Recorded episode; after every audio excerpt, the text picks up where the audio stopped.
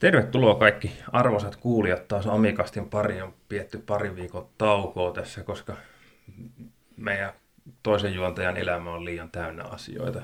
Hänen elämänhallintakykynsä on kyseenalaisella tasolla tällä hetkellä, mutta tuttuun tapaa täällä taas studiossa on Exote ensihoitaja Mikko tuolla pöydän päässä, sitten toisella syrjällä on meikäläinen labin lehtori, tai ainakin semmoisen tuuraaja Antti, ja sitten meillä on vielä tuossa mua vastapäätä istuu erikoisvieras, mutta palataan häneen kohta. Mites Mikko, minkälainen viikko on ollut vappua odotellessa? Onko munkit jo paistettu ja simat keitelty? Oletko tehnyt vakiljuu? Niin, munkit on tilattu, ei ole vielä, eikä simoja ole keitetty. Keitetäänkö simaa? Eikö se vielä lämmittää? Sulattaa ne sokerit sinne. En minä tiedä, en mä koskaan tehnyt simaa. Nyt tässä on jollakin kuuntelijalle erittäin hyvä paikka valistaa kahta ambulanssikuljettajaa, keitetäänkö simaa vai ei. Mutta tosiaan kiirettä on pidellyt, tässä on rakennettu taloa lujasti ja se on ehkä vähän ikävästi vaikuttanut tähän podcast, podcast-harrastukseen, mutta muuten ihan jees. Mites Antti, miltä elämä näyttää? Just tuli mökiltä ja siellä riuhdoin taas laiturit järveen ja veneen järveen ja tarkoitus olisi sinne mennä vappua viettämään nyt sitten huomenna startata, kunhan avopuoliso on töistä vapautunut. Äitimuori ja sisko miehensä kanssa tulee sinne, niin ainakin koira tykkää kovasti. Ei se ole suostunut, se piti niskavilloista repiä veneen kyytiin, että nyt mennään. Se olisi jäänyt sinne. En mä tiedä, olisi se varmaan pärjännytkin, kun olisi vaan jättänyt ruokaa kippoa ja järvi on tänä vettä, ettei ainakaan janotu. Äkkiä se Kasperkin olisi oppinut metsästämään omat ruokansa. Pahoittelen jo valmiiksi, jos kuuluu niiskutusta mun päästä, niin siitepölyaika on alkanut ja sen, sen kyllä tuntee meikäläinen aika vahvasti tuolla onteloissani. Tutkitaan sitäkin asiaa sitten vähän myöhemmin. Mutta tehdäänkö vapun kunniaksi jakso? Olisi tarkoitus varmaan itse asiassa vappupäivänä saada tämän julkaisuun, eli lauantaina. Olisiko tämä nyt sitten amikasti ensimmäinen vappuspesiaali? Vappuspesiaali, ainakin spesiaali vieras saatiin. Niin tosiaan tuossa äsken kurvasin Passatilla niin tähän studion. Voi kai puhua jo studion pihalle. Ja niin, keittiön pöytä. Niin, siihen oli parkkeerattu tämmöinen vanhan malli Sprinteri ambulanssi. Kukahan meidän vieras mahtaisi tänään olla? En tiedä. Itse elävänä paikalla. Laitetaan tunnari laulamaan ja tervetuloa Amikastin pariin. Muistakaa kaikki jännittää nyt tämän tunnaria ja kuka meidän vieras voisi olla. Amikasti. Totuutta ja tarinoita ensihoidon maailmasta. Isäntinä Antti ja Mikko.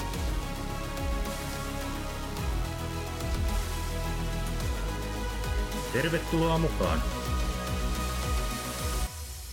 No niin, nyt on tunnari kuunneltu ja katsojat tai tässä tapauksessa ehkä enemmän kuuntelijat jännityksellä odottaa, että kuka meillä täällä on vieraana. Meillä istuu pöydän toisella laidalla ehkä jopa väsähtäneen näköinen sairaankuljettaja. Kuka meidän vieras on tänään? No terve, terve. Täällä on Julli Kyyti. Meitä kutsuttiin tänne ihan erikoisvieraaksi. Mä ajattelin, että tää on nyt tää tilaisuus kyllä käytettävä hyväkseen. Että, että tota noin, niin kiitoksia vaan kutsusta. Ilmielävänä ja ilmeisesti keikkarintamalla on ollut rauhallista, kun saatiin mies vieraaksi. No, joo, toisinaan rauhallista ja välillä vähän vähemmän rauhallista. Mm-hmm. Eli Kutostie, nyt kun ulos katsoo, niin Kutostie ei välttämättä kauhean kuuma ole. Siinä taitaa olla pari senttiä lunta nyt siinä pinnalla. No joo, se on näitä Suomen sääilmiöitä. Kyllä. Sitä kun on vuodesta seitsemänkymmentäkaksi ollut sairaankuljettaja, niin se on jonkun nä- jos jonkunnäköistä säätä nähnyt. Kyllä. Ja nythän just juhlallisesti taisi tulla pyöreitä siitä Tsernobylistäkin, että miten se vaikutti silloin aikoinaan kenttätyössä. No eihän se, täällä kaikki uutissysteemit kuule työnsä sitä ulos sitä ja kaikki oli ihan polvillaan. Nyt tänne tulee joku jumalaton säde tänne maahan, mutta ei tänne vissiin sitten kuitenkaan tullut. Mutta semmoinen legenda kuitenkin liikkuu tuolla K-sairaala käytävillä, että Julli jaksaa painaa ainoastaan Tsernobyl-säteilyn voimalla. No näin ne täs... sanoo, näin ne väittää. Kyllä sitten jonkunnäköinen tämmöinen boosti ehkä tuli meikäläiselle. Sinä kesänä syötiin vähän enemmän mustikoita kuin normaalisti. Mustikoita ja sieniä just kerättiin. Sen voimalla. Tervetuloa Julli Kyyti. Kiitos, kiitos. Ja nyt tälleen vapun kunniaksi ajateltiin vähän erikoisempaa jaksoa, jaksoa viritellä ja meillä oli vähän ideana, että saatiin tämmöinen kokeneempi konkari vielä studion mukaan, niin muistella vähän, vähän sitä, kun lehdistössä aina puhutaan, että ensihoito kiidättää sairaalaa. Tai itse asiassa lehdistö puhuu edelleen sairaankuljetuksesta, vaikka ensihoitoa se nykyään vissiin on virallisesti. Niin, niin mietittiin sitä, että mitäs jos puhuttaisiin siitä, että minkälaisia kyydityksiä tässä on, on tullut vuosien varrella. Että no, Julli on seitsemänkymmentäkaksi vuodesta ja sit se on yhtä kokenut kuin minä ja Mikko yhteensä, että mehän ollaan vielä tämmöisiä lapsukaisia tällä alalla. Onko Julli ensimmäiset kyydit ollut sit niin sanottua muilutuskyytejä? No en mä nyt tiedä muilutuskyytejä, tietysti aikahan kultaa muistot, mutta tota, niin kuin mä noissa aikaisemmissa puheluissakin on sanonut ja todennut, niin tota, kyllähän silloin niin kuin ei silloin varsinkaan puhuttu mistään ensihoidosta, että se oli taksi kahdella henkilöllä. Suorat housut ja kauluspaita. No joo, silloin oli, oli kyllä silleen pukukoodi oli ihan all right. Että. Pukukoodista tuli mieleen, kun tuossa oli joku vuosi takaperin keskussairaalan pihassa oli tämmöinen ilmeisesti Viipurista siirtokuljetusta Lappeenrantaan tuonut, tuonut pakettiauto. Ja siis mä katsoin ensin, että, että minkä takia posti Hessu on parkkeerannut siihen päivystyksen lipaalle. Ja se oli semmoinen pieni, pieni niin kuin kädin, volkkarikädi tai tämmöinen pieni pikkupakettiauto. Ja siinä se veti nahkatakki päälle ja musta nahkarotsi ja mustat housut ja lakerikengät jalassa se veti norttia. Ja, kyllä, ja, kyllä. ja sitten kaveri tuli semmoisten oikein niin kuin neuvostoaikaisen näköisten paarien kanssa sieltä päivystyksestä. Ja ne oli vissiin Viipurista jonkun siirtopokan tuonut tänne rajan paremmalle puolelle. No ne on kovia hommia kyllä varmasti sellaiset, että kyllä olisi mielenkiintoista kyllä käydä joskus tekemässä joku intensiivinen matka tuonne rajan toiselle puolelle, mutta sen, sen verran täytyy sanoa, että siellä ei Julli ole kyllä uskaltanut käydä koskaan tuon rajan toisella puolella, edes tankkaamassa. No katsotaan, jos Viipurin alueen sairaankuljetuksen päällikkö kuuntelee tätä ja laittaa nyt sitten kutsu, että tervetuloa Viipuriin sairaankuljetukseen. Se olisi kyllä kova setti. Se olisi kyllä kova setti. Ehkä meidän pitää tehdä semmoinen kuuntelijamatka sinne, että kaikki meidän sadat kuuntelijat viiää linja-autolla Viipuriin tutustumaan sairaankuljetukseen. Herätetään, elvytetään vodka-turismi vielä siinä samalla. Vielä yhdet bensinbaarit mennessä. No jos muuta kysytään, niin bensinbaarit kuuluukin sinne rajan toiselle puolelle. Minun puolesta olisi vielä oikeastaan kaikki. Mutta bensikantotuolit voitaisiin jättää. No, ne on heti parempi. Ne on riittävän kevyitä. Kyllä. Ei sillä, että oltaisiin heikkoja, mutta tuossa justiin tapasin yhtä eteläsavolaista tai Etelä-Savossa työskentelevää kollegaa, tuli näistä kantatuoleista mieleen, että siellä on amerikkalaismalliset sähkötuoli olemassa nyt koekäytössä. Nyt rupeaa menemään taas yli Jullin ymmärryksen. Se on kantatuoli, missä on sähkömoottori ja sitä voi niinku ajaa. Onko kaukosäädi vai joutuuko olemaan ihan niinku läsnä siinä? Ei, kyllä se pitää vissiin ihan niinku olla vahtimassa, ettei se nyt aja itteensä rapautua. Sehän olisikin hyvä, että jäisi niinku auto istuu itse ja ohjaisi sen bogitsuunin sinne sairaalaan, vaan sitten ilmoittaisi potilas sitten itteensä sinne ja tuoli ajaisi takaisin autoon. Eikö se olisi korona-aikaa ihan niinku hy- hygienistäkin, että vältetään kontakteja? Että... Mm. Olis, olis. Se vaan manasi tämä kollega sitä, että kun se kaksikymmentäseitsemän kiloa painaa se pelkkä jakkara, niin on siinä raahaamista, että sitä ei no. oikein enää jaksa kantaa, kun siihen pistetään potilaskin kyytiin. Mutta siinä on ilmeisesti tämmöinen, millä pääsee ajamaan rappusia ylös alas, semmoinen hässäkkä. Semmoinen olisi kyllä saatava kokeilu. Kaikki, mikä helpottaa kantamista, on tervetullutta. Mutta aiheena tosiaan ilmeisesti tänään käytös vähän läpi, että mitä tässä on vuosien varrella niin sanotusti meidän paareilla tai tuolissa matkustanut ja vähän tarinoita elävästä elämästä. Ei varmaan mitään top kymmenen listaa tässä nyt pysty tekemään, mutta mut, mm. mut, muistoja matkan varrelta, koska kyllähän vuosiin mahtuu paljon potilaita ja paljon erilaisia kokemuksia ja varmaan niinku tarinoita siitä potilaista. Et... Niin ja me ei nyt valmiiksi edes sovittukaan mitään, että, että millä, millä systeemillä mennään, että otetaanko... Vuorotellen jokainen iskee tarinaa ja sitten äänestetään, että kenen oli paras tai hauskin. Vai, vai otetaanko... saako yleisö äänestää parhaan tarinan? Kun ei livenä tehdä, niin se on vähän... yleisö voi jälkikäteen ehkä niin, äänestää. Nimenomaan. Vai mennäänkö teemoittain, että eritteisiin liittyvät tarinat en yksi. Ja... Joo, se olisi kyllä hyvä, mutta niitä on ehkä eniten. Kuka haluaa aloittaa? Olisiko meidän kunniavieras nyt iskis ensimmäisen tarinaa ja lähdetään siitä sitten nokittaan? No joo, no lähdetään nyt vaikka siitä liikenteeseen. Kunhan se ei nyt tyhjennä pankkia heti. En. Tästä tulee vielä kymmenen minuutin jakso. No niinpä. Että lähdetään nyt siitä, että kyllä kaikenlaisia potilaita on ollut meikäläisenkin kyydissä. Ja sanotaanko, että ikähaarukka on tuommoinen nolla viiva, olisiko sata viisi ollut vanhin potilas? Tosin sataviisivuotias oli muistaakseni parempi kuntoinen kuin joku viisikymmentä. Ei näistä ikinä niinku tiedä näistä. Että tää on hirveän vaihtelevaa tää homma. Se on totta. Sit se mitä mä aina sanonut just nuoremmalle polvellekin ja tuo kun käydään läpi näitä niin asioita tuolla taukotuvissa, niin tota, on aina sanonut, että jos tässä maassa ei olisi mummoja ja puliukkoja, niin hiljasta pitelisi työvuoroissa. Ja nyt varsinkin, kun tämä korona-aika on aiheuttanut näitä ravintolasulkuja, niin sen heti huomaa, että tämä toinen tästä ryhmästä on joutunut harrastusta pikkasen niin sanotusti vähentämään, niin se on myös heti näkynyt tuolla. Ja onhan se dramaattista, että mummot ei pääse pingoon. No niin, no se on, on muuten totta sekin, onhan ne pingosalitkin suljettu. Sitähän tässä kuitenkin niin, haettiin. Haettiin, haettiin, kyllä, kyllä. Ei mutta... pääse Martta-kerhoon jakamaan pyykinpesuvinkkiä. Ei pääse. Mutta nyt tämä on aiheuttanut, katso sitten sen, että jopa viikonloppuöisikin, niin Julli sieltäkin saa kuorsata pääpamilonissa välillä tuolla asemalla ja hyvällä omatunnolla.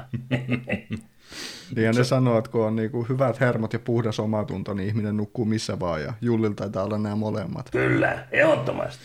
Mutta ihan samahan se on, on kuullut minäkin tuonne koululle asti kuullut, että viikonloput on aika rauhallisia öisin on hmm. paljon mukavampaa olla töissä, kun ei ole niin hirveä kiirus.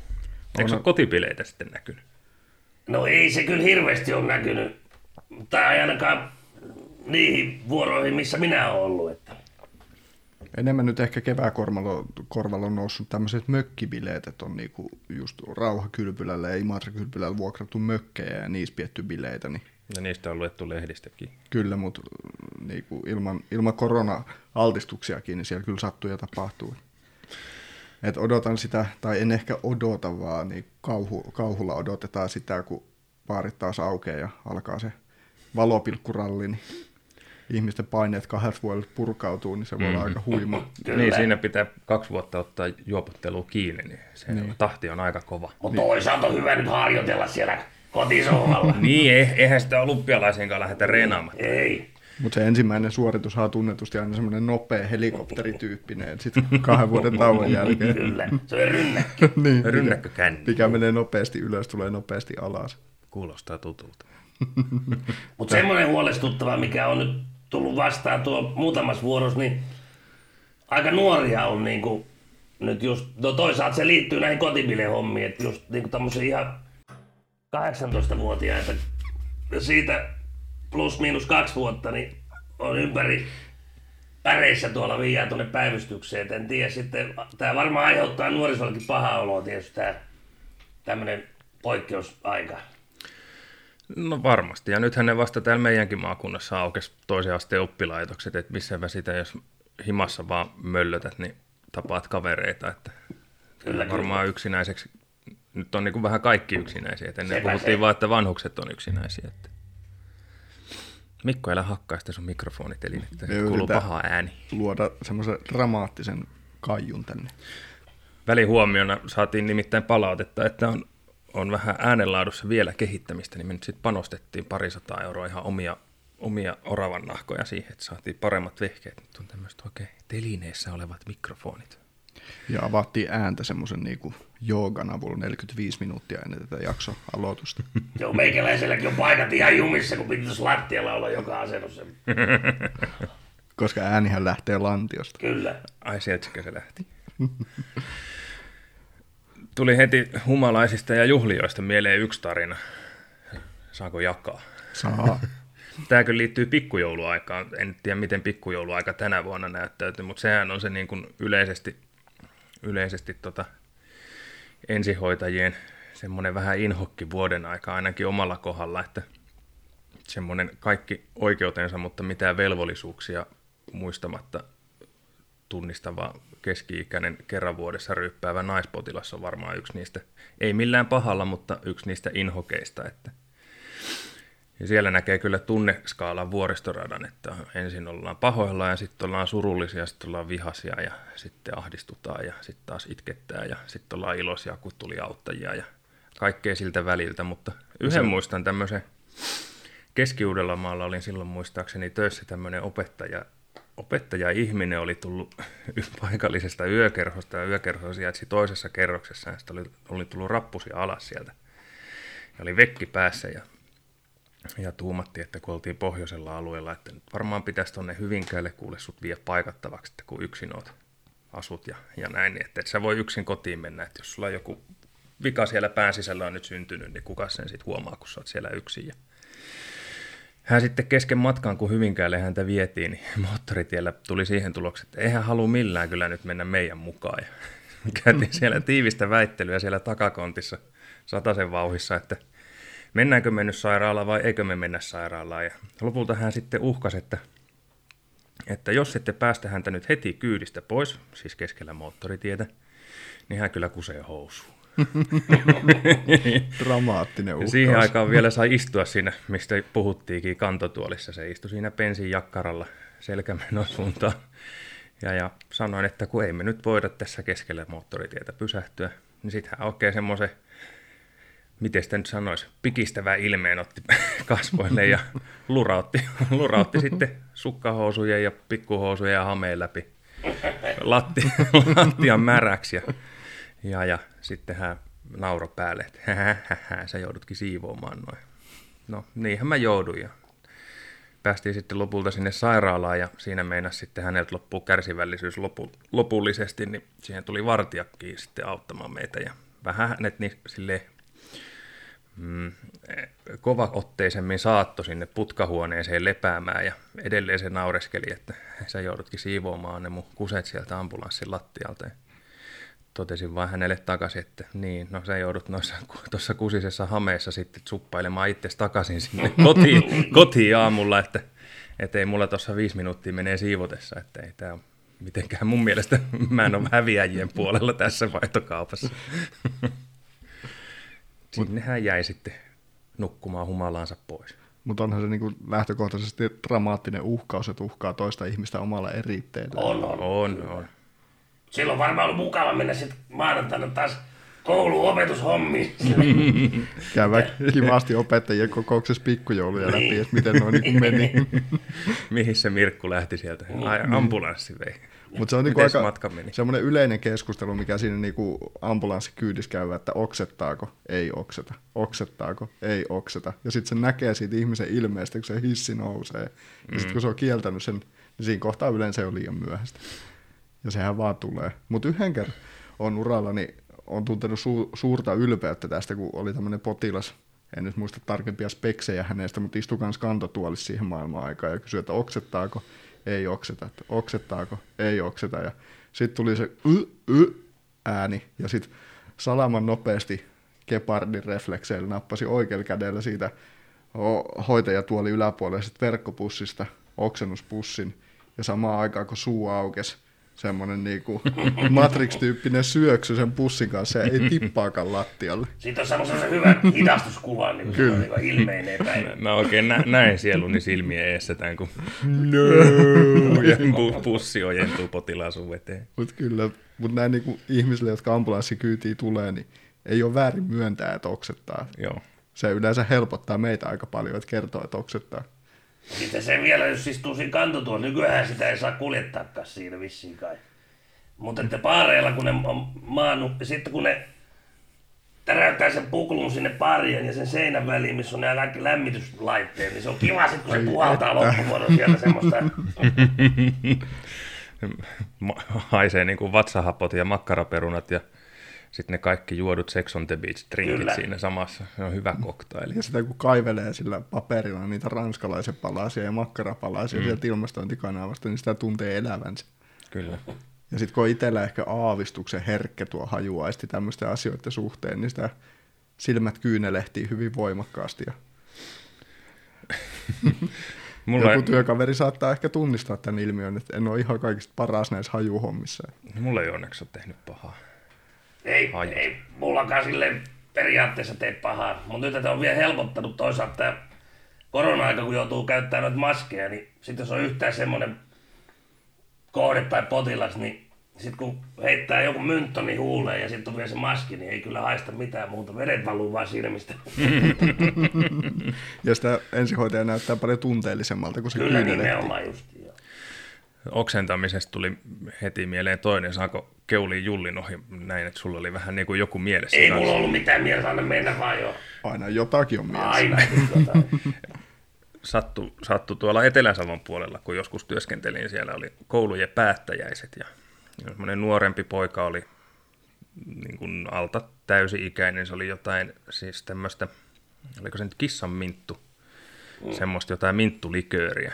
Sitä se oli särpinyt menemään ja oli sitten vauhti loppunut paikallisen kylän torille ja siitä mentiin häntä korjaamaan talteen. Ja, ja istui siinä hoitajan penkillä ja vähän näytti pahoinvoivalta, että, että eihän nyt vaan ole huono olo, saat tosta kyllä pussin. Juu, ei, ei, ei ole yhtään huono oloja. Sitten se saman, saman näki, niin kuin mitä Mikkokin kuvasi, että no nyt se tulee. Onneksi oli nopeampi kuin, nopeampi kuin ensihoitaja sillä kertaa. Se nappasi se oman reppunsa ja oksensi sinne reppuun. Niin, voi se niinkin toteuttaa. Ja sitten kun se oli vielä tämmöinen vähän tyyrimpi reppu, että pitää vettä, niin eihän se sitten vuotanut uloskaan. Sitten siellä se vaan hölsky, lompakot ja kissan, tyhjät kissanminttupullot ja oksennus siellä repussa. Ja se oli se päivystyspolihoitaja ilme kyllä hyvä, kun se vietiin poika sitten sinne selvittää päätään. Tuossa olisi toi reppu. Miksi tämä hölskyy? No, no, no. Siellä, nyt, siellä saattaa olla joku yllätys sua varten. Sekin on sitten aamulla hieno tunne, kun pääsee sairaalasta, kun laittaa sen oksen, oksennusrepun selkään ja kaivelee kotiavaimia sieltä. Mä luulin, että ne on kuitenkin sen tyhjentänyt jonkin lavuaariin siinä jossain välissä. Tähän väliin Julliselta voisi kertoa ihan just tähän samaan aiheeseen liittyen, niin tää, tääkin kyllä johti kuljetukseen tää, tää tota homma, mutta tuota, nyt mennään siihen, kun kaikkihan tässä elämässä pitää, varsinkin tässä työelämässä oppii kantapään kautta, niin Niin, tota, noin, niin oltiin tämmöisessä kohteessa, missä oli tämmöinen vanhus, vanhus sitten ja sillä oli jotain, en nyt muista mikä sillä oli sitten se varsinainen vaiva, mitä oltiin, mutta nyt Julli antaa kaikille neuvon, kaikille kollegoille, varsinkin nuoremmille, mitkä ei tätä vielä tiedä. Menette ihan mihin tahansa kohteeseen, niin älkää istuko siellä semmoisille tuoleille, missä on semmoinen kangaspäällyste. Julli teki tämmöisen virheen.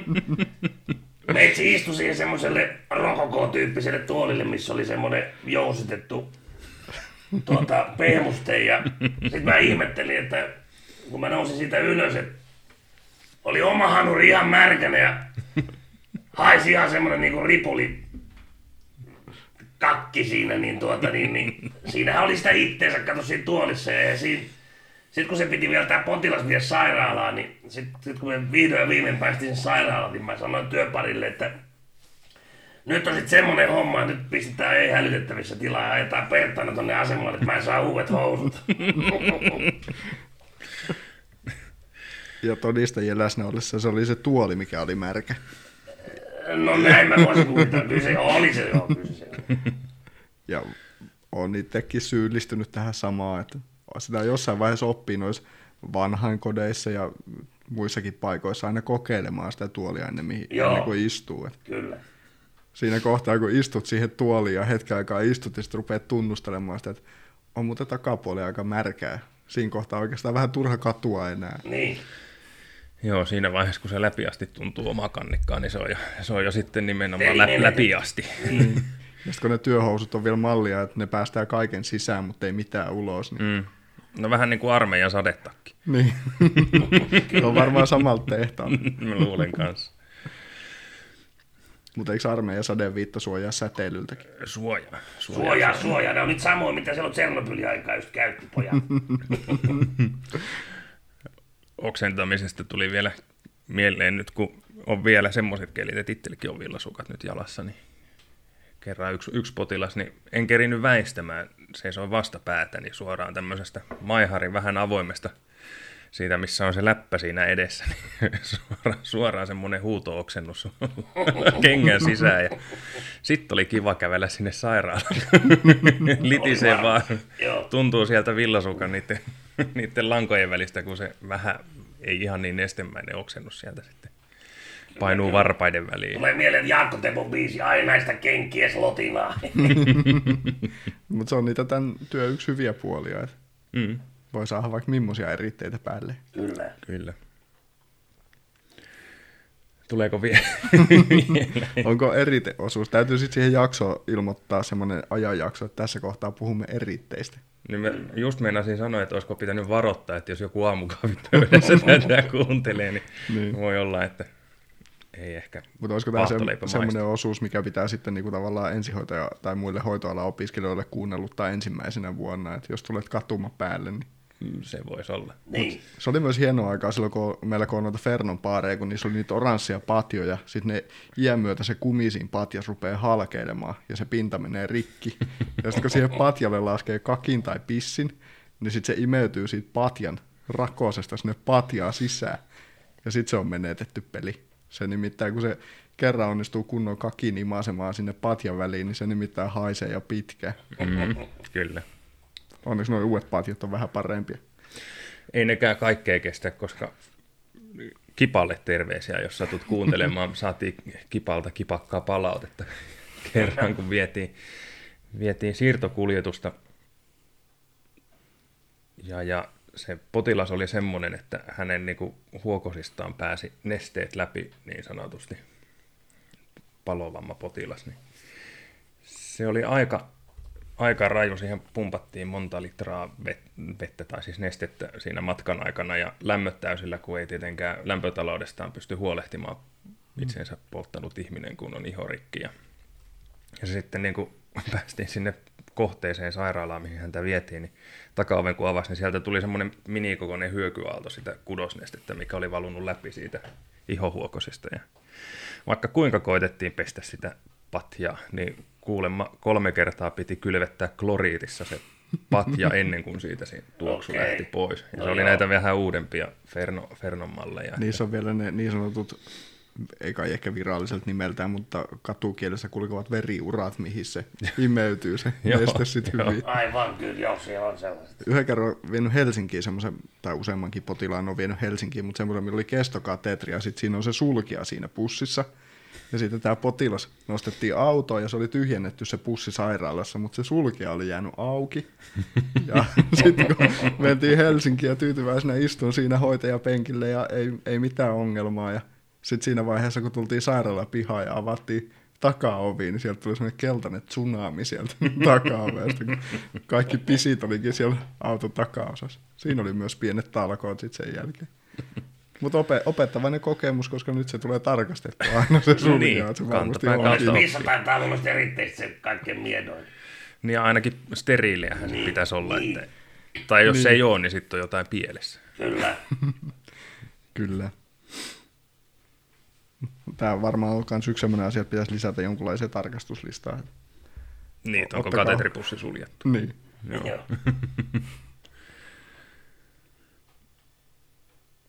Olisiko se eriteosuus nyt siinä? Sovitaan näin. Aina sitä ettei sitten jos tulee mieleen jotain hyviä. niin. Koska kyllähän se on fakta, että kakka naurattaa aina. Se on totta. Kyllä se ei on ehkä on. Siinä hetkessä, mutta niin. mm. ainakin jälkikäteen. ja onhan kakka iloinen asia. On. Kyllä. Johan se on, on antiikin Egyptissä osattu havaita, että Että, että säännöllinen vatsan toiminta takaa onnellisen elämän. Että. Mm. Ja sitten jos miettii, kuinka paljon niin kuin kovalla oleva vatsa surmaa ihmisiä vuositasolla, niin se on aika paljon. Itse asiassa sen verran vielä nyt muistui mieleen yksi juttu. Onko Jullilla maha kovalla? Ei, vaan tuli mieleen tämmöisestä, tekin tiedätte, mikä on melena. Kyllä. Kyllä. Eli tämmöistä veri, veriulostetta ja... Oikeastaan sen pahempaa hajua meikäläinikään ei koskaan haistanut. Ja kerran yhdessä työpaikassa oli semmoinen homma, että oli tämmöinen melena potilas. Lähdettiin sitten vähän kauempaa kuljettaa sitä sairaalaa ja sitten oli käynyt niin hassusti, että siitä autosta niin oli just ilmastointi mennyt rikki ja oli tuommoinen kesäkuuma kaksikymmentäviisi kolmekymmentä astetta lämpöä ja, ja tota noin niin sitten totta, tultiin siihen sairaalan mäelle, että se oli viimeiset muutama sata metriä matkaa, niin sitten oli ihan pakko avata jo sivuovi siitä että tuota sai pikkasen tuuletusta ja hajua pois jo siinä vauhdissa, että se on varmaan ensimmäinen kerta, kun mennään avoambulanssilla on ketään. Ja sitten se melena vielä siinä kohtaa, kun ihminen oksentaa sitä melenaa, niin sitten puhutaan niin jo kohtuuttomasta tilanteesta. Kyllä. Joo, mä muistan ihan sieltä alkuajoilta turaa, mä en tiedä. No, taisi olla itse asiassa meidän Kike toisena ohjaajana silloin, siis meidän mm. nykyinen yksi kenttäjohtajista. Niin tuolla jossain vähän kauempana Lappeenrannan keskustan suunnasta, niin käytiin nuorempi naisihminen, oli soittanut apua, kun hänellä on hirveä vatsakipu. Ja sitten selvisi, että no siellähän oli tulppa ja se oli niin kuin lähtenyt menemään takaperin se vatsasuolikanavan toiminta, että se uloste kehittyi siellä ohutsuolessa ja lähti nousemaan vatsalaukkuun ja se siinä sitten oksensi niin kuin ripuliin ja valitti, että maistuu pahalle. Meikäläinen ensimmäinen... Paskanmaku jäikö joo, vähän jäi varmaan paskanmaku. Meikäläinen nuori ensihoitaja alkoi ekassa ambulanssiharjoittelussa. Ihmettelin, että ei helvetti, että tämmöistäkö tämä on, että ihmiset oksentaa paskaa. Sitähän se on. Ei ole onneksi sattunut vastaan sitten kovin montaa kertaa sen jälkeen. Mutta tämä on muuten yksi juttu, just niin kuin Mikkokin tuossa sanoi, että kakka jaksaa aina naurattaa, mutta tämä on myös yksi semmoinen keino varmasti tälle alan ihmisille, tämä huumori tästä aiheesta, että mm-hmm. jaksaa tätä työtä tehdä. Ja onhan se niinku siis hieno tunne tämmöisen kakkakeikan jälkeen, kun olet pessyt hienosti kaiken ja sit hyppäät siihen etupenkille ja edelleen se on... Täällä haisee kakka.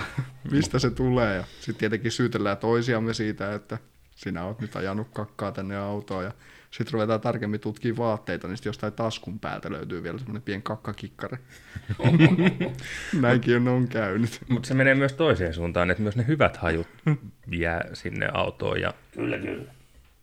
Muistan muutamankin kerran on potilaskin jopa kommentoinut sitä, että niin kun käyty hakemassa joltain pystygrilliltä eväät ja oikein semmoinen rasva ja valkosipuli, keitinrasva ja valkosipuli tuoksuu kontissa, kun on siinä hotkastunut ne naamaa ennen seuraavaa keikkaa siinä grillin pihalle.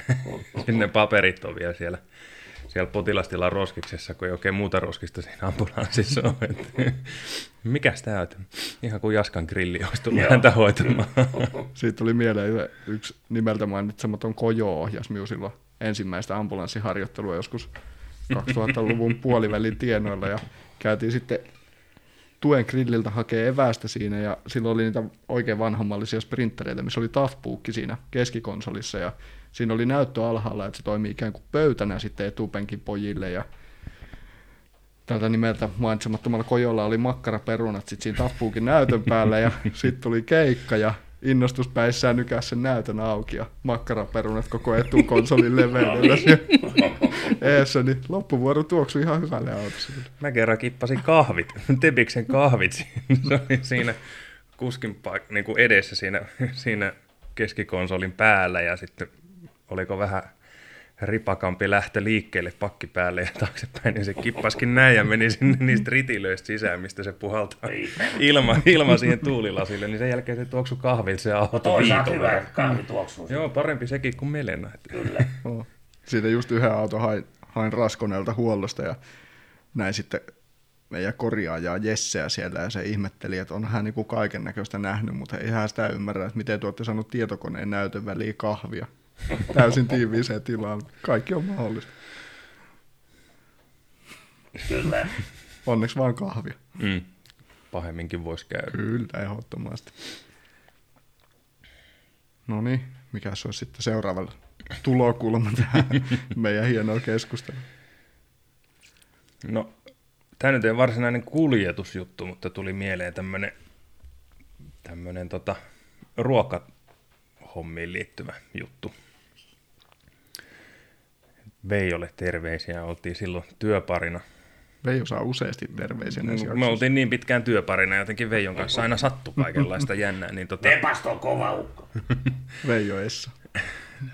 Oltiin tuolla maakuntayksikössä silloin töissä ja oikein johonkin Hornankuuseen sinne niin kuin maakunnan rajalle tuli se tehtävä ja se oli joku, olisiko se ollut kaatuminen tai haava ja kiireellinen koodi. Ja siinä oli niin pitkä matka, että oliko se niin, että kysyttiin lisätietoja vai soittiko Veijo sinne paikan päälle. Ja sitten siellä oli kaksi keski-ikäistä miestä mökillä ollut viettää poikien viikonloppua. Ja toinen Kaikki oli... hyvät tarinat alkaa aina tällä. Tulee heti mieleen se Kummeli ja se selviytyi ja ongenkoukku silmässä. Ja... No siellä oli, oli sitten tietysti alkoholituotteita nautiskeltu ja toinen oli kaatunut ja lyönyt päänsä tämmöiseen niin kuin tiilestä muuratun, muuratun tota, takan siihen kamanaan, missä on niin kuin terävä semmoinen yhdeksänkymmentä asteen tiilikulma. Ja se oli hirveä hätä päällä, että nyt hirveästi tulee verta jostain ja, ja varmaan aivotkin nä, näkyy ja kaikkea. Että no okei, no mennäänhän paikalle. No ei sitä mökkiä ensin edes meinannut löytyä mistään, kun se oli niin huonosti merkitty ja osoitekin oli vähän, vähän sinne päin. Ja sitten lopulta, kun mökki löydettiin, niin siellä oli tosiaan oli semmoista punaista mujua täynnä se, se, tota, tota se, se, se takan kamana. Ja tarkemmin kun katsoin, niin ei jumalauta, nämä puolukoita. Ne oli särkenyt siinä kaatuessa puolukkahillo purki siihen takakamanalle ja sitten hirveä hätä, että nyt sillä aivot valuu päästä, kun on pu- puolukoita. Lohduteltiin vaan, että no tuskin sulla puolukoita pään sisällä on, että ei ne nyt varmaan aivot ole. No hätä. Vaikka olisi joudut minkä verran puolukkavodkaa, niin ei silti. Ei, ei. Se on kyllä jännä, että miten... Niin kuin veren määrä aina ihmiset tulkitsee eri tavalla, että on niin kuin, ihminen juo pullon punaviiniä ja oksentaa sitä punaviiniä ja automaattisesti oksentaa verta. Ja Kyllä. Mm. Näitä asioita aina silloin tällä tulkitaan.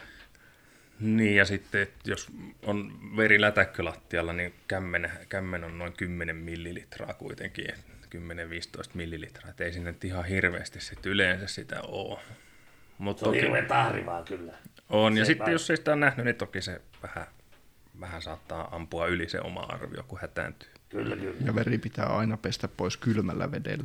Kyllä, muuten se kypsyy, tulee mm. verilettua. Joo.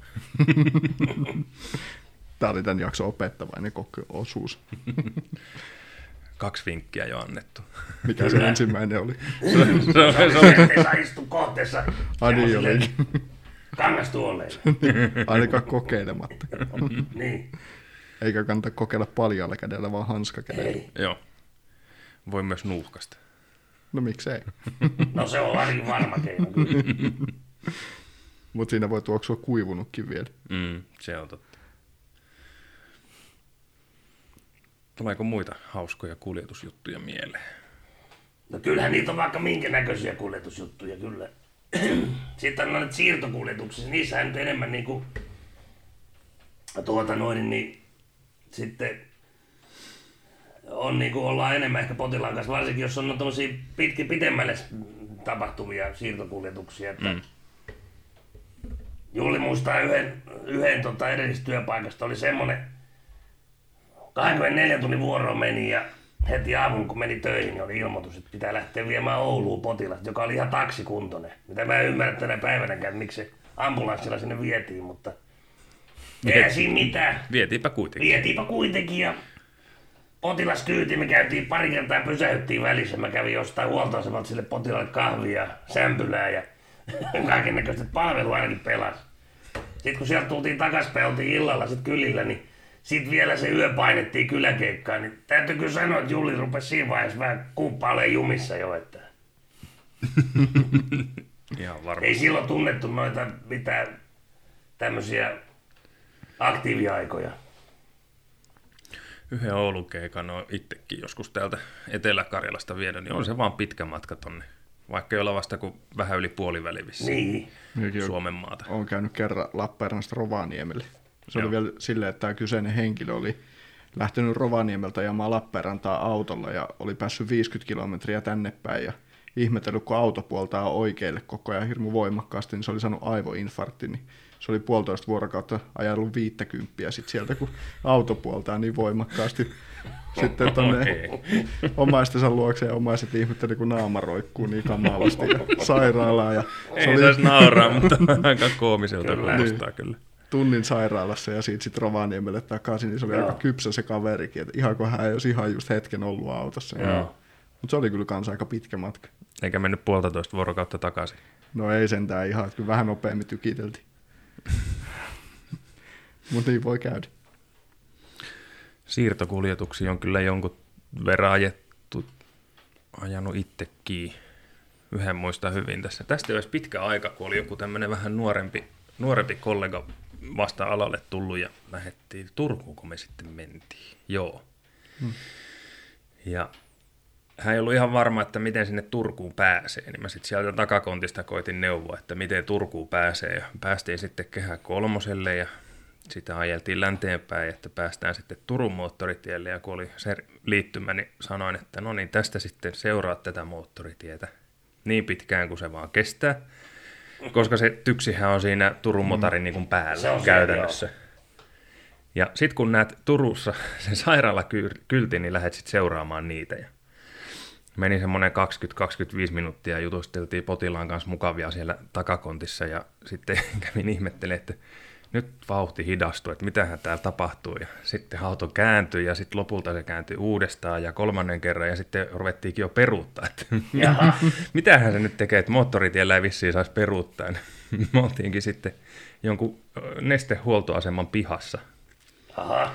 Kun navigaattori oli sanonut, että käänny vanhalle Turun tielle. Ja, ja. Mm. ja sitten hän oli orjallisesti seurannut navigaattoria, että no mennään tuonne sitten, kun se kone noin sanoo. Ja, ja sitten oli eksynyt sinne johonkin, oltiin jossain Nupurin nesteellä, tekee U-käännöstä. No, te ottaa, sitten olette varmaan ollut katso siellä Vihdillä, siinä kato, kun se erkanee se tie sinne vanhaan Turun tielle. Joo. Siinä on neste, meinaa siinä heti nummella siinä. Joo, siellä me jossain oltiin kääntelee autoa sitten.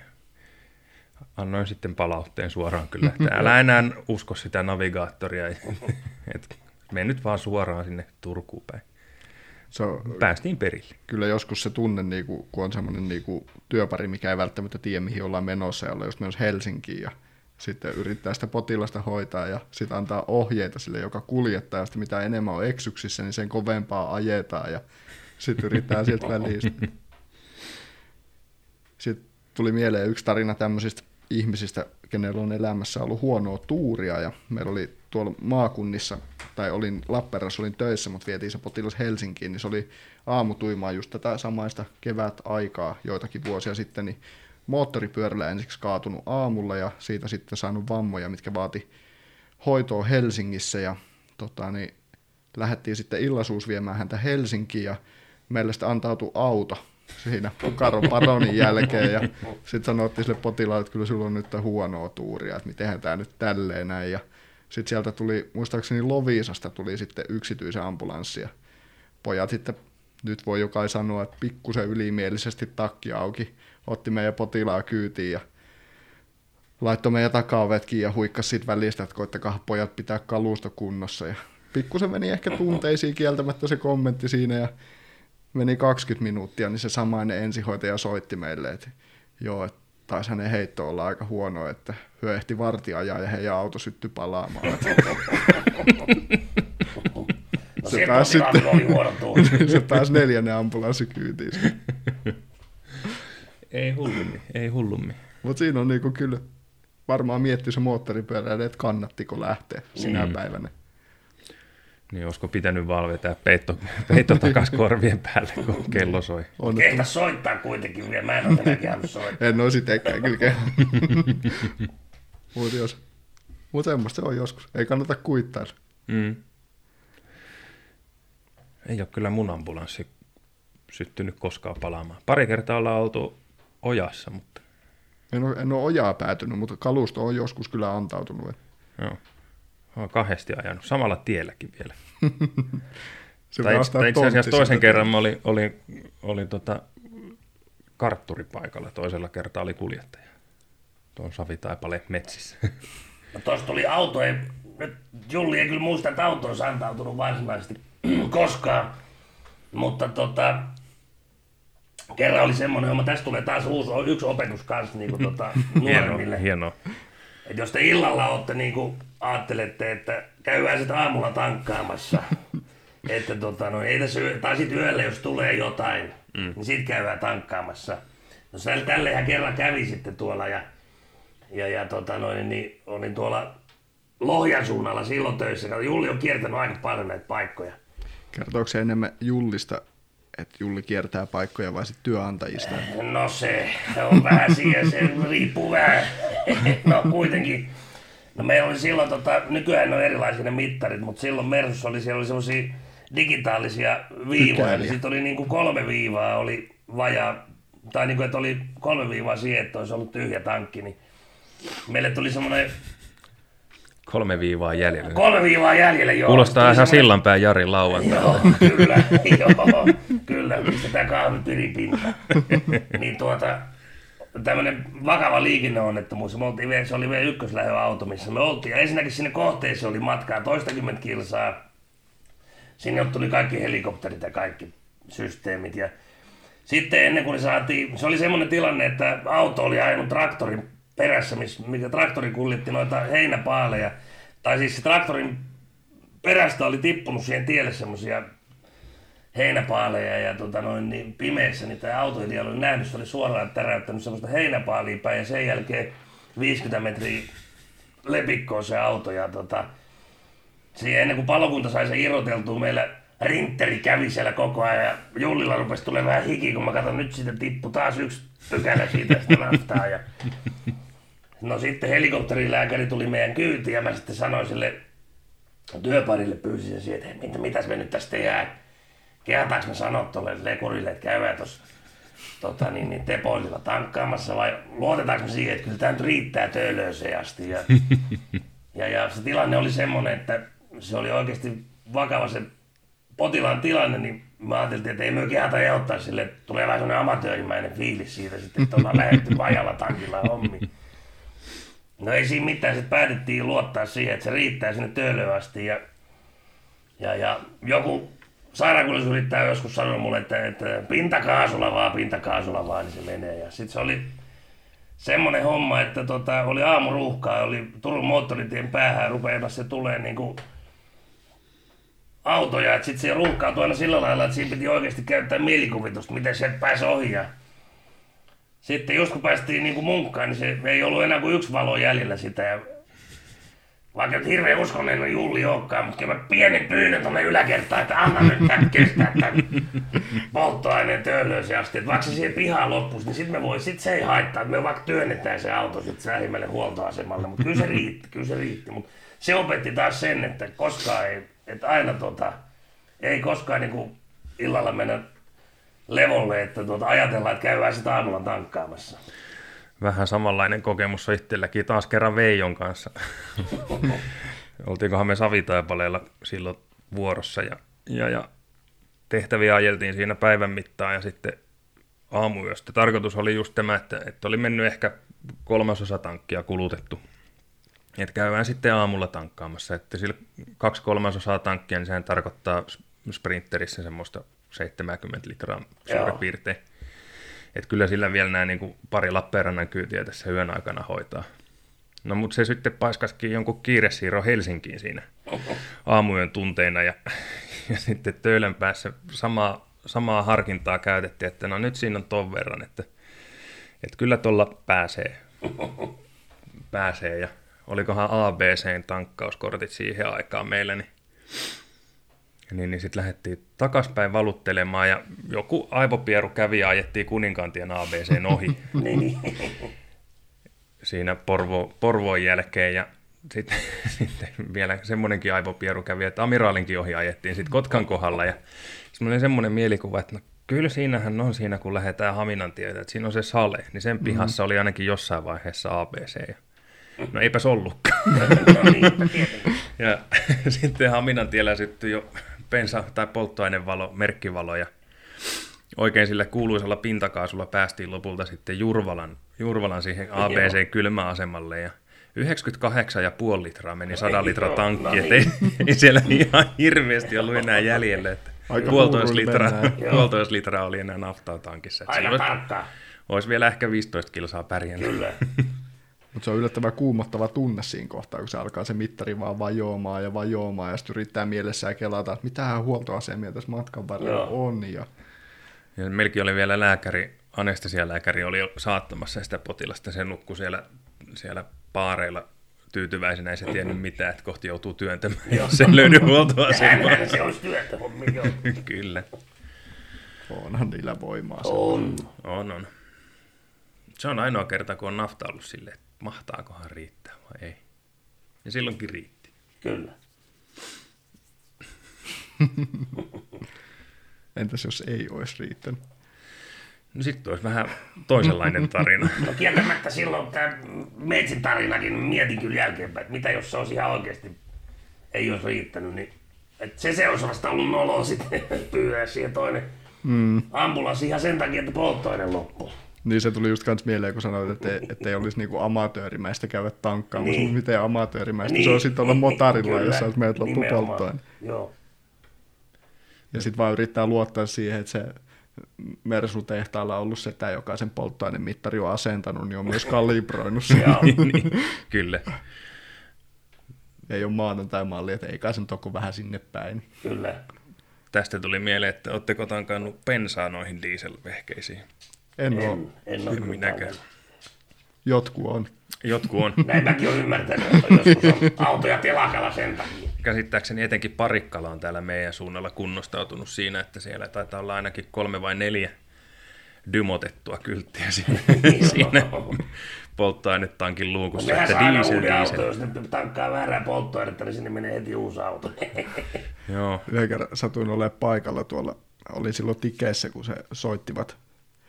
Parikkala yksikkö muistaakseni justiinsa, että nyt kävi taas tälleen tälle kyseiselle autolle, että koska on, ei ole käynyt ja taas, taas kävi. kävi.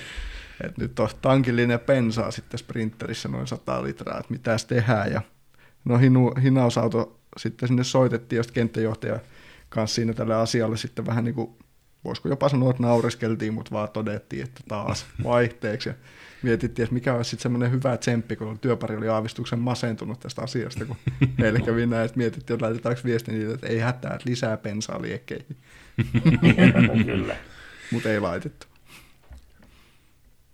Tuossa oli viime kesänähän se oli, ajeltiin tämmöinen kotimaan roadtrippi, kun, kun ei oikein ulkomaille sattuneesta syystä voinut lähteä, niin kaveri ja hänen, hänen kaverinsa kanssa. Tämä kaverin kaveri oli, on katsastusmies ja mekaanikko, niin se oli ostanut Lahdesta jonkun kahdeksansataaviisikymmentä Volvon, semmoisen isolla pensakoneella varustetun Volvon. Herras mietin, heikuttele pensaa se pitää. niin, niin, tuli vaan tästä pensan tankkaamisesta dieselautoon mieleen, että se oli sitten, se on tuolla Helsingissä Tattarisuon kupeessa muistaakseni konttori, niin siinä on naapurissa firma, joka, joka just näitä tankkeja käy tyhjentelemässä näistä, missä on laitettu okay. vähän tavaraa sekaisin, niin siellä oli, oli takajoiset Volvossa alkumatkasta aika tiukilla, kun siellä oli kaksisataa litraa tämmöistä mysteeripensaa. siellä oli välillä moottoriöljyä ja pensaa, ja oli etanolia ja pensaa, ja diiseliä ja pensaa, ja no niin, välillä siellä oli sen pöntön pohjalla niin kuin hiekkaa ja havunneulasiakin. Että kyllä se vaan tuhatseitsemänsataa kilometriä, vai kaksituhattaseitsemänsataa kilometriä, paljon se nyt menikään. Pitkä matka kuitenkin ja mm. pensaan meni rahaa kolmekymppiä. Et kerran aivan. Laitettiin vähän tuoreempaa tavaraa, kun se rupesi päästelemään semmoisia savupilviä, että et se syttyy kohta palamaan sen vekotin, mutta hyvin pärjättiin. Kyllä. Volvoa voi luottaa. Joo, ja tuommoinen yhdeksänkymmentäluvun vanha moottori, niin sehän nyt syö kaikkea palavaa. Ja samahan se on noin venäläiset valmisteiset uatsit ja muut tällaiset, niin se on ihan sama, mikä palaa vaan. Niin sinne vaan. Vaikka palaa rasvaa työntäisi. Kyllä. Sehän se on.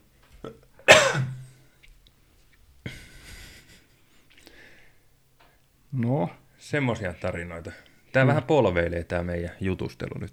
Se ei varmaan meidän vakituisille tuhansille kuuntelijoille ole niin hirveän uutta, että ei tarinat saattaa vähän ei. elää tässä. Ja sehän on olisi parasta katsoa tämmöinen, ettei ole mitään. Tajunnan virtaa. Niin. niin, ja meillä on nyt kun on tämmöinen vappuspesiaalijakso, missä on vappuspesiaali vieras, mm. vappuspesiaali aiheella. Joo. Tuleeko vielä muita hyviä? Teillä oli jotain muistiinpanoja, mä heittelen ihan Stetsonista näitä, näitä hommia. Minun muistiinpanot perustuu edellisiin jaksoihin. Voidaanko puhua välillä vaikka tehosasta? Ensihoitopalvelun järjestelmästä voitaisiin. No joo, no, no siitä päästäänkin järjestelmästä ja kuljetuksista, niin taas tulee tämä. Aikoinaan, kun mä olin pienen pätkän tuolla stadissa töissä, Hesassa, Hesoissa. yksityisessä tabiksessa, niin tota, siellä oli semmoinen, että siellä piti kuskata kaikki sairaalaan, että pomot sai niistä ne kyytirahat Kelalta, kun siellä ei saanut äksistä yhtään mitään. Välillä hävetti viiä semmosia potilaita sairaalaan, mitkä käveli paremmin kuin mä itse. Sitten niille piti vielä keksiä joku syy ja liioitella, että ne sai vakuutettua se hoitaja siinä, että se Poka Tarvisen Lassi kyyrin lasarettiin, kun siellä oli siihen aikaan valloillaan se, että kun oli näitä paperisia ambulanssikaavakkeita, niin hoitaja saattoi laittaa rastin siihen, että ei tarvitse sairaankuljetusta. Niin... Ja lasku lähtee silloin, lasku lähti silloin potilaalle. potilaalle itselleen. Niin en tiedä, lähettelikö niitä kukaan niitä laskuja, mutta tuota, siitä tämä kyseinen firma, niin ne halusi kannustaa katsoa työntekijöitä sille, että ne maksoi niin sanottua ruoskarahaa viisikymmentä senttiä aina tuota noin, niin ruoskarahaa. Niin, ruoskarahaa, että kuljetettiin potilaan, niin siitä sai merkata. Sitten sit kuukaudessa tuli tuommoinen viisikymmentä sata euroa palkan lisää ja sitten ruoskarahoja, kun oli kuljettanut. Se kannusti kato ihmisiä kuljettaa, ettei vaan äksännyt. Mutta eikö se ole se vanha tosiasia, että jos ihminen soittaa sairasauton, niin se tarvii se sairasauton? Se tarvii sairasauton silloin ehdottomasti, kyllä. Joo. Nykypäivänä joku saattaa olla vähän eri mieltä. No näin, näin joo, kyllä. Sen takia, että tästä on niin kauan jo aikaa, että en uskaltaa jo kertoa. En tiedä, onko sitä firmaakaan enää olemassa. Mitäs siellä Hesoissa, niin maksettiinko sulle palkkarahana vai fyrkkana? No se tuli, tota fyrkkana se tuli kyllä. Tuossa luki, tuossa kato, palkkana olisi luki aina fyrkka, joo. Mä en mietin, mitä se on, mutta silti sen siitähän mulla kato jäänyt vähän tää tämmönen slangikin aina päälle. Sain näin monta fyrkkaa, kyllä. Palkkaa. Ja join töissä vaan vodaa. Vodaa, mm. kyllä. En kyllä muista itse, että olisin koskaan ollut semmoisessa. Siis yksityisellä on ollut töissä, mutta et olisi ollut tämmöistä niin kuin yllytystä kuljettaa. Että siellä on menty, menty sitten. Toki mä oon aloittanut vähän myöhemminkin kuin teikäläinen, että niin. Ei ollut tämmöistä, että olisi painostettu tekemään jotain ja muutakin niin. kuin, niin kuin tämmöiseen lääketieteelliseen hoito-ohjeisiin perustuvaa harkintaa siitä kuljetuksesta. Sanotaan näin, että ei ehkä, ei ehkä kannustettu, mutta kovasti motivoitiin niin. niin siihen kuljettamisen suuntaan, että ymmärrättehän te, että... Ja toisaalta silloin, kun oli varallaolo, niin näkyyhän se omassakin palkassa, se eri asia, että onko se puoli tuntia vai puolitoista tuntia, niin mm. näkyyhän se omassakin palkassa vähän eri tavalla. Kyllä, kyllä. Varallaolo oli kyllä hienoa aikaa. Kymmenen vuorokautta on pisin, mitä itse. No tästä jo puhuttiinkin vissiin mm. Kososen kanssa, kun se puhuu, että on niinku yrittäjänä ollut itse, niin silloin mm. on joutunut tekemään niinku viikkotolkulla, kun ei ole sijaista saatavilla. Mutta niin, mä oon aina ihmetellyt sitä. Onneksi se on nyt tosiaan, niin kuin silloin eka, kun se soittelin teille silloin, oliko se just se Kosos-jakso, niin mm. tota, että sitä mitä mä oon aina ihmetellyt tässä, no nyt tosiaan sitä varallaoloa ei enää hirveästi ole, mutta että tota, että minkä takia kunnat ja ei ole valmiita maksamaan ensihoiton päivystyksestä, mutta sitten niinku, kyllä niinku palokunnat on tuolla ihan niinku kaksikymmentäneljä tuntia aktiivissa, ettei siellä ole mitään varallaoloja varsinaisesti sellaisia ollut. Ja toisaalta sitten myös puolustusvoimat, mille ei ole ollut kovaa keikkaa sitten, mitä nyt sanoisin, tuollaiseen kohta kahdeksankymmentä vuoteen. Se voi olla kyllä meidän kaikkien etuukin. No se on kyllä tietysti, joo. Ehkä se on vähän imago-kysymys, ja sitten se on sitä, mitä, mitä se siinä Jan-Eerikko oli juttelemassa, että miten sen sitten laskee. Niin. Laskee sen arvon tavallaan sille valmiudelle, niin se on vähän hankalaa. Se on helppo sanoa, että jos kaupungintalo palaa, niin se maksaa uusi kaupungintalo näin monta miljoonaa. Kyllä. Mut, mut, jos mm-hmm. kaupunginjohtaja saa aivoinfarktin, niin mitä se sitten maksaa? Sitä on Tosta vähän hankalampi laskea. Mieleen, että tota... Tämä nyt voi varmaan sanoa ääneenkin, koska se on ihan yleisesti tiedossa, että en tiedä mikä on nykyään tilanne, mutta Heinolassa niin on pitkään ollut perinne, että siellä on kaksi ambulanssia ympäri vuorokauden aktiivivalmiudessa, kun siellä joku tämmöinen kunnan, kunnan tota, niin kuin silmää tekevä ihminen tai joku sukulainen niin oli joutunut tuota, käyttämään ensihoidon palveluita, niin sitten kun oli ollut varalla silloin auto, niin sen jälkeen ne oli aktiivissa kaksi autoa. Se oli liian hidasta palvelua. Niin, niin, se, se varmaan vaikuttaa, että et eihän sitä niin kuin ensihoitopalvelun tarvetta ymmärrä vasta sitten, kun sitä oikeasti tarvii. Näinhän se on. Näinhän se on. Et niin kauan ne on paperilla kuluerä.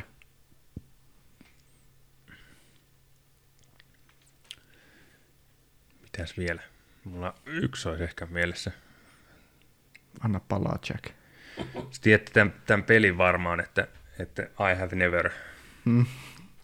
Ja sitten joku keksii asian, mitä kukaan muu ei ole, niin. ole sitten kokenut tai tehnyt, niin saa sitten tämä keksiä pisteen siitä. Kyllä, kyllä. Tämä ei ole nyt juomapeli. Ei ole, kahvit on jo juotu. Eikä kukaan keittänyt Simaa. ei keitenyt sitä. En edelleenkään varma, keitetäänkö sitä. Mutta... voisiko joku kertoa meille, että keitetäänkö Simoa? Mutta jos yksi kierros pelataan vaikka tämmöistä, semmoinen mm. erikoisin juttu, mitä tulee uralta mieleen, katsotaan, onko sattunut kellekään toiselle. Okei, no tämä vaatii vähän ajatustyötä, kun niitä on sen verran on. Mietitään, mikä no, se... jos mä aloitan, niin aloissa, saat miet- miettiä rauhassa. Joo. Onko kukaan koskaan potilas heittänyt teitä rinnalla? No ei kyllä ole. Aves mitään? Heittänyt rinnalla? Niin. Onko se ollut kiinni oleva vai irtonainen? Se on tämmöinen, jos on tehty rinnanpoisto niin kuin rintasyövän seurauksena, niin sitten on niitä semmoisia, mitä laitetaan liimin sisään, niin kuin tämmöinen... kanafide. Prote... Kuka heitti arviin kanaa? Prote... Proteesi. Joo. Niin yksi, yksi tämmöinen vakiopotilas kerran hermosto taas ensihoitoon. Mm. Tuolla Etelä-Savon puolella, niin hän sitten protestoi tätä meidän päätöstä olla kuljettamatta häntä sillä, että no. hän heitti mua tissillä. Noniin. Ei osunut. Eli ei ei ole koskaan vammoja. Kukaan muu, muukaan. Olisihan se aika pehmeä ollut, kun se on vissi jostain silikonista tehty nekin, mutta ei ja. osunut. Tämmöinen tuli vaan mieleen. Et jos poliisi olisi tullut paikalle, niin olisiko ne takavarikoinnissa rikoksentekovälineen? Nyt se olisi jossain Tampereen poliisimuseo. No, tämmöisellä pehmeällä esineellä on vähän hankala pahoinpidellä ketään. Ihmisen vahingoittamiseen tarkoitettu väliin. Mutta sainko pisteen? Taisit no, saa. Ei, kyllä joo, sain, joo. Ei. Ei ole kyllä. Tullillekaan tuommoista osaa. Ne, jotka Etelä-Savosta tätä kuuntelee, saattaa tietääkin, kenestä puhutaan, mutta ei mainita nimiä, mm. että säilyy intimiteetti. Kyllä. Mutta onkohan hän nyt tällä hetkellä varohenkilö? Saattaa jopa ollakin, hänellä on vähän historiaa. Niin, muutakin kuin rinnalla heitto. Niin. No, mitäs teille? Tuleeko mieleen mitään? Mistä sitä lähtisi purkamaan? Tota, niin. Tulee vaan semmoisia mieleen, mitä ei ehkä voi ääneen sanoa. No mäkin tässä punnitsen tätä mun tarinaa, että onko tämä varmaan voi, kun se käyttää sellaisia hienompia nimiä. Tai, tai... puhu latinaksi. Niin. Mm. No, anna tulla. No tota niin,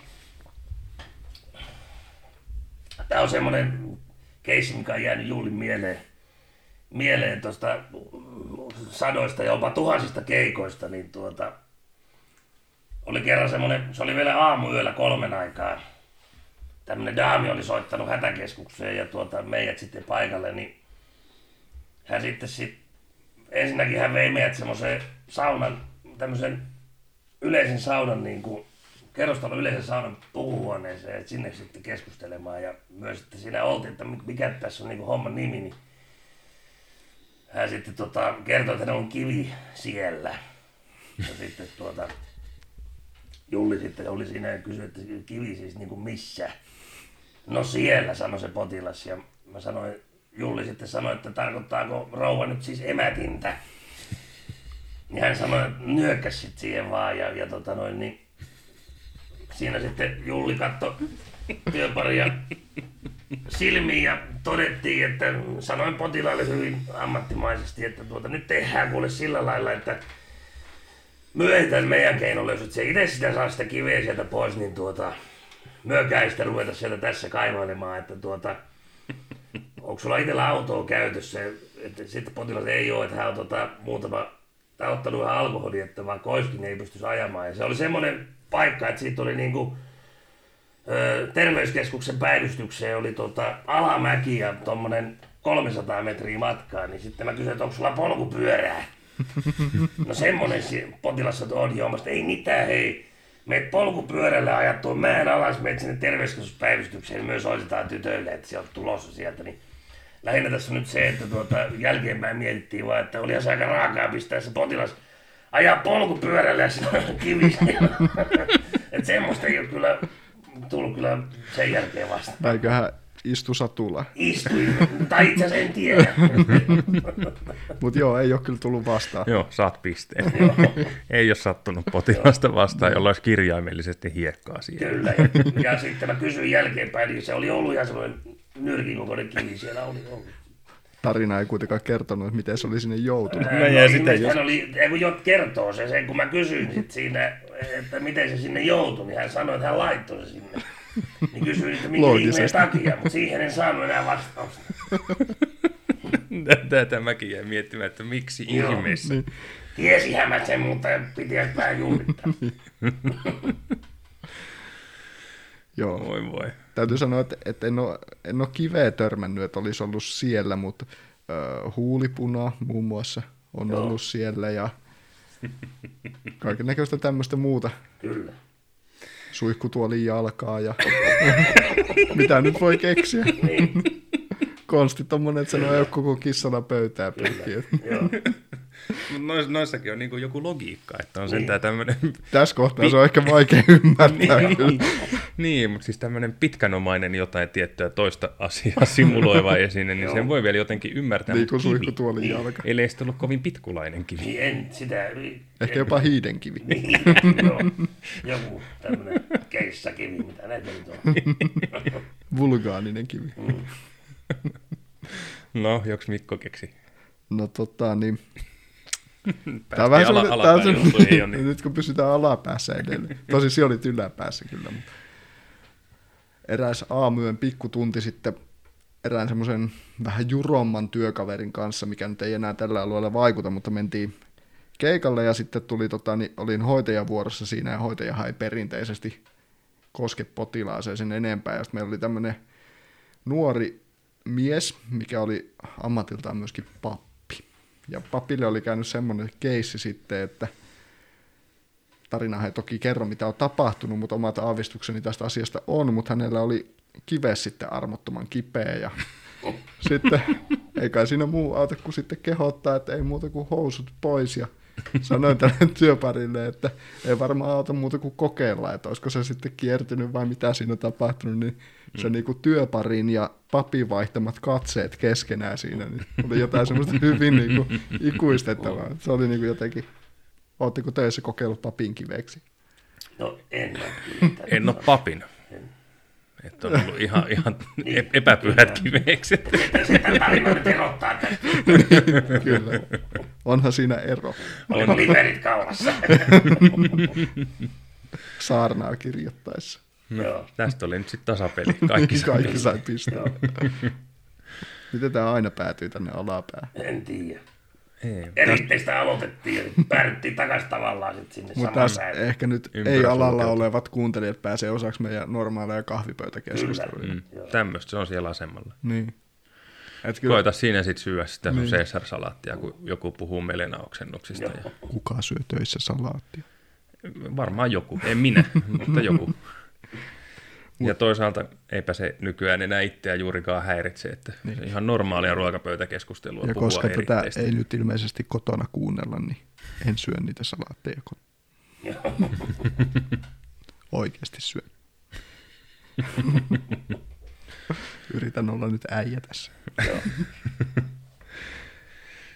Sitten yksi jakso kyllä joskus tehdään vielä.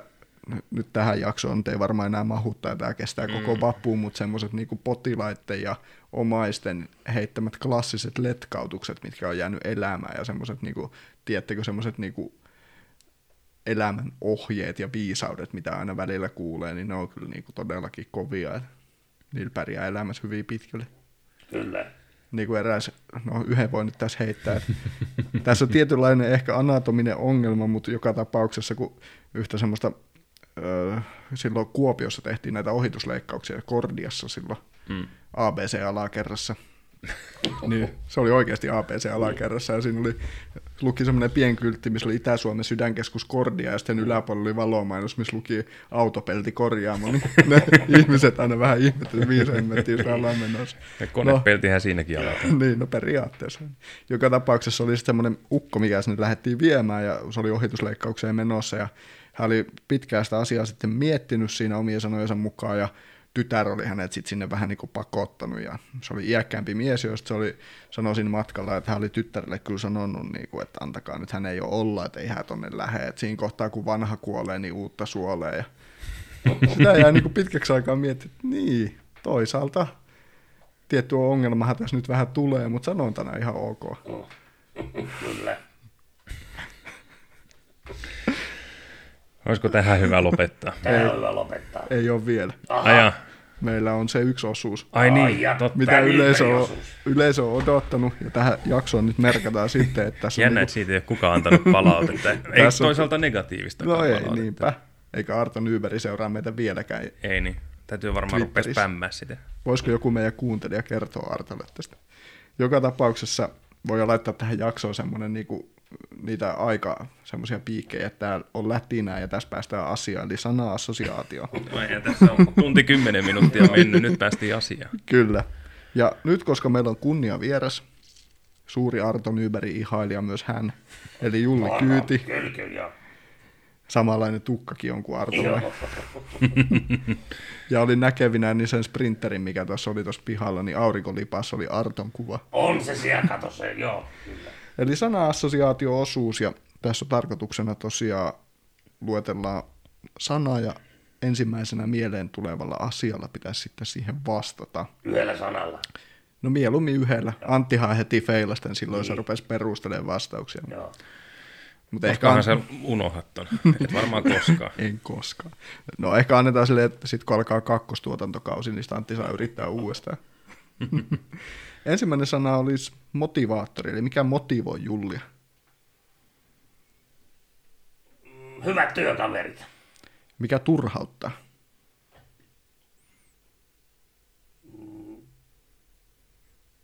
Järjestelmän tämmöinen heikkous toisinaan. Miten Julli rentoutuu? Musiikin parissa. Ja nyt ehkä yleisö eniten kiinnostaa, kuka on Julli esikuva? Jullin esikuva.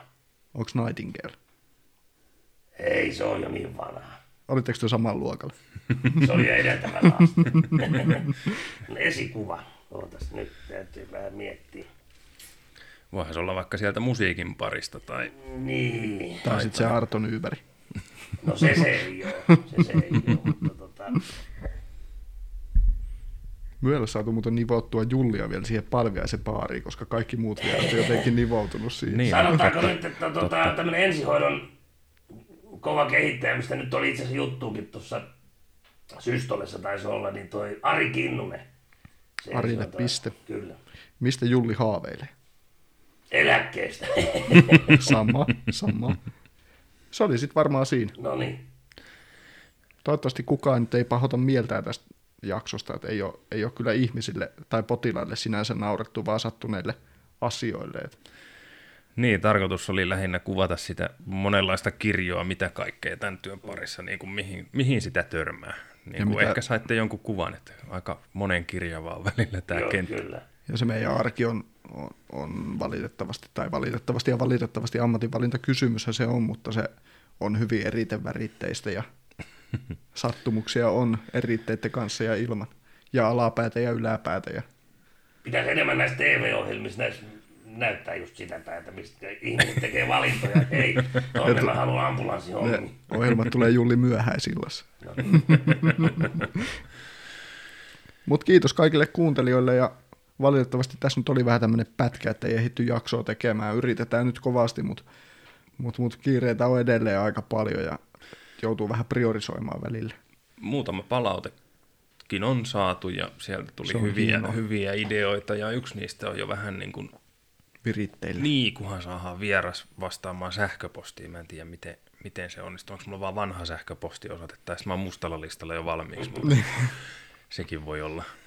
Mutta, mutta työssä jaksamisesta olisi yksi, yksi jakso ainakin ja se olisi kyllä hälytysajoon turvallisuudesta olisi toinen ja tämmöisiä, mutta jos kommentoitavaa on, niin kertokaa ihmeessä, mitä olette mieltä, mitä sais, miten Kyllä. me voidaan parantaa.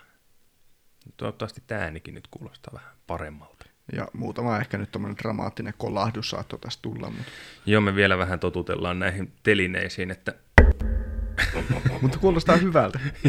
Puhelin ei soinut nyt tässä jaksossa kertaakaan. Puhelin ei soinut kertaakaan. Mutta vähän tämmöinen kirkollinen kaiku saadaan. Niin on. Joo. Tiedättekö muuten, että aikoinaan kun Tähtien sota-elokuvia tekivät ääniefektejä niihin, niin se miten saatiin valomiekkojen ääni tehtyä oli, oli tota puhelinpylvään näihin metallitukivaijereihin, niin mikrofoni kiinni ja sitä paukutettiin rautatangolla. On sekin ollut homma. Mm, seitsemänkymmentäluvulla oli kaikki kyllä, vähän hankalaa. Kyllä. Yes. Mut kiitos kaikille kuuntelijoille. Ja kiitos Jullille. Kiitos. Ja Jullille eritoten. Hyvä. Ensi kertaa. Yes. Kiitoksia. Hei. Moro.